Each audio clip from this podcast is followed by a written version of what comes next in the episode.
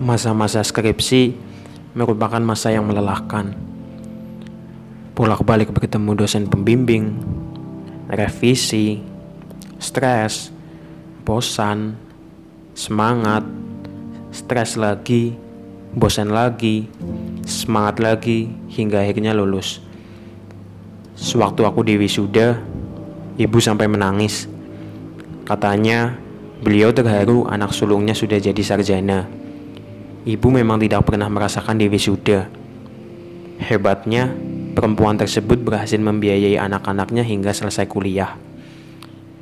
Dulu, saat sudah menggenggam gelar sarjana teknik informatika, muncul pertanyaan baru di benakku.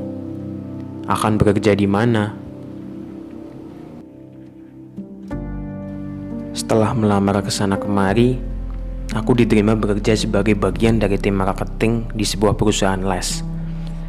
Hanya bertahan sebulan, aku pun keluar dan nekat melakukan hal yang paling kusukai, menulis. Kuniatkan dalam hatiku bahwa aku akan hidup dari dan untuk menulis, meski hal tersebut sampai membuat ayahku murka.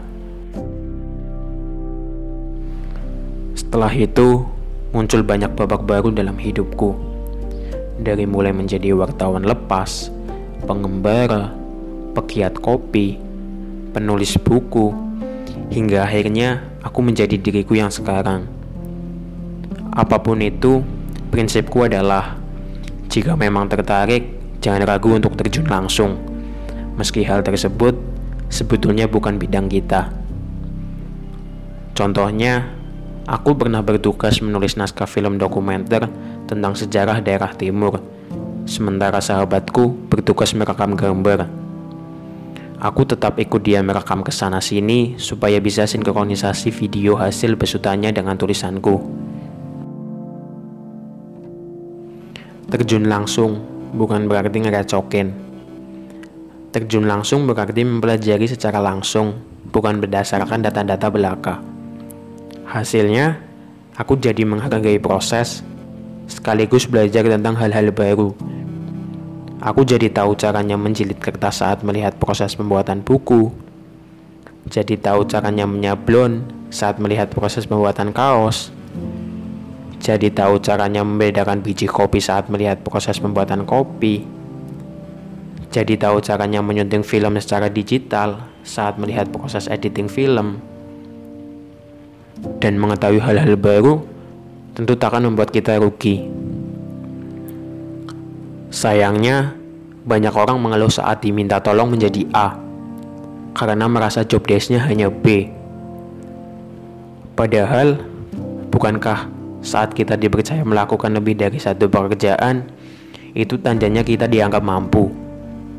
Bukankah itu menjadi nilai plus untuk diri kita sendiri?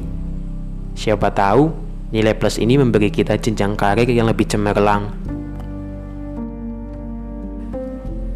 Banyak sekali pelajaran yang tidak pernah kudapatkan di kampus, malah kudapatkan ketika sudah terjun langsung di dunia nyata. Salah satunya adalah bertahan hidup.